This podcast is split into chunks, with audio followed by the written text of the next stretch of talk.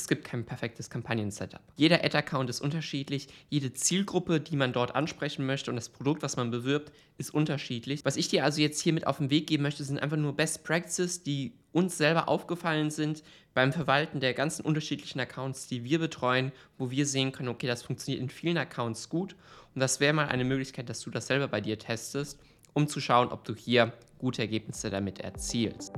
Ads Insights der Podcast mit Moritz Matzke für alle Facebook-Advertiser und Online-Marketer. Erfahre die besten Strategien, Tipps und Experteninterviews, um deine Social-Media-Kampagnen noch besser zu machen. Willkommen zu einer neuen Folge. Mein Name ist Moritz und heute geht es um das optimale E-Commerce Facebook Ads Kampagnen Setup für deinen Ad-Account, sodass du dein Werbebudget so effizient wie nur möglich einsetzen kannst. Bevor es losgeht, falls du den Podcast noch nicht abonniert hast, abonniere auf jeden Fall den Podcast. Falls du das Format hier als YouTube-Video schaust, abonniere den YouTube-Kanal, um keine weiteren neuen Folgen zu verpassen. Und wenn du spezielle Themenwünsche hast, dann lass einfach unter dem Video hier einen Kommentar da und dann kann ich auf das Thema in der nächsten Folge mal genauer eingehen. Heute, wie gerade schon gesagt, soll es aber mal allgemein um das optimale Kampagnen-Setup gehen ähm, und da fangen wir direkt schon mal mit dem ersten Punkt an, ja, einem etwas allgemeineren Punkt. Es gibt kein perfektes Kampagnen-Setup. Ja?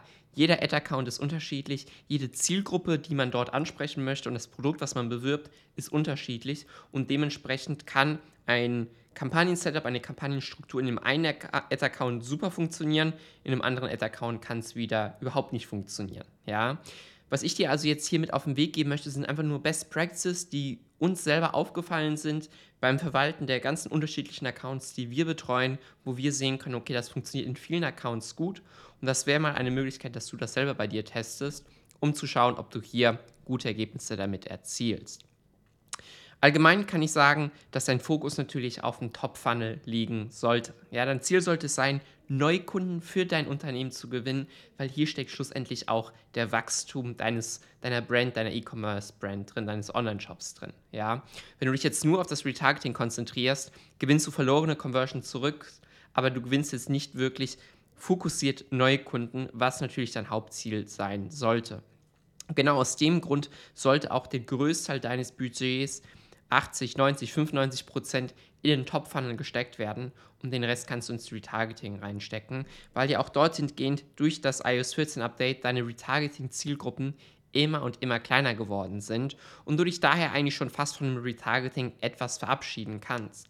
Vielleicht hast du es auch schon mal bei dir im Ad-Account gesehen, da gab es ein Pop-up, wo Facebook gerade auch Tests durchführt, ob sie deine Custom Audiences nicht erweitern können und auch die Ads ausspielen können an Nutzer, die sich nicht innerhalb deiner Custom Audience befinden. Um, äh, übersetzt bedeutet das eigentlich, denen sind deine Retargeting-Zielgruppen äh, jetzt nicht so wichtig. Sie spielen die Ads auch an eine äußere Zielgruppe aus, die sich gar nicht darin befindet. Und wie du also sehen kannst, fokussiere dich einfach auf den Top-Funnel und versuch hier halt das meiste Budget auszugeben. Dann natürlich meistens CBO-Kampagnen oder Abo-Kampagnen, also Ad-Budget Optimization. Das musst du halt testen, was bei, da bei dir besser performt. Aber meistens ganz normale CBO-Kampagnen. Und dann da drin drei bis vier verschiedene Anzeigengruppen. Wir haben eine Broad Audience, komplett breit, wo gar nichts eingestellt ist. Wir haben eine Lookalike Purchase Audience. Also wo nur die Lookalike der Purchase drin ist. Wir haben eine Super Value-Based Lookalike Audience, wo wir die anderen Quellen ja, der Lookalike Audiences drin haben, der Seed Audiences und schlussendlich noch eine Core Interest Audience, wo wir verschiedene Interessen zusammengefasst haben, ja, also gruppiert haben und die testen wir dann auch wiederum. Ähm, es gibt auch ein All-Funnel-Setup, das heißt, du packst all deine verschiedenen Zielgruppen, Top-Funnel, Middle-Funnel und Bottom-Funnel, alle zusammen in eine Ad-Set rein und lässt einfach die Facebook die Magic machen. Das funktioniert in manchen Ad-Accounts auch wunderbar. Aber hier einfach mal eine Aufgliederung für einen Top-Funnel, drei bis vier Ad-Sets. Überkomplizier es nicht. Es ist nicht mehr so wichtig, der Hebel liegt woanders und nicht in dem genauen äh, Kampagnen-Setup, ob du jetzt eine 1%ige oder 2%ige Lookalike-Audience verwendest. Da solltest du dir nicht so viele Sorgen machen, sondern dein Hebel liegt auf jeden Fall an einer anderen Stelle. Das heißt, das wäre jetzt ein Top-Funnel-Beispiel. Wenn wir dann ins Retargeting reingehen, in den Middle-Funnel, dort kannst du eigentlich, wenn du möchtest, deine Retargeting-Zielgruppen segmentieren in deine Website-Besucher, also Pixel-Daten und Facebook-interne Daten, ja, so On-App-Daten. Ähm, das bedeutet deine Website-Custom-Audience, Nutzer, die sich dein Produkt angeschaut haben, ein View-Content, ein Add-to-Card, die kannst du alle in eine Ad-Set reinfassen und dann natürlich dann die App-internen Daten deine Instagram-Engager, deine Facebook-Engager, Nutzer, die deine Video-Ads sich angeschaut haben und so weiter und so weiter. Die kannst du einmal segmentieren, du kannst auch mal testen, beide zusammenzufassen und schauen dann, was bei dir besser performt. Und das wäre es dann eigentlich schon mit dem Kampagnen-Setup. Ja? Ein Bottom-Funnel segmentiert, also nur die View-Contents, nur die Add-to-Cards, kannst du testen, falls deine Audience groß genug dafür ist. Meistens aber packen wir das mit in den Mittelfunnel rein, um hier dem Pixel und dem Algorithmus mehr Daten zur Verfügung geben, damit er auch genug Signale erzielen kann, um hier eine bessere Performance zu erzielen. Das also einmal so als Funnel-Durchlauf, Top-Funnel und Retargeting.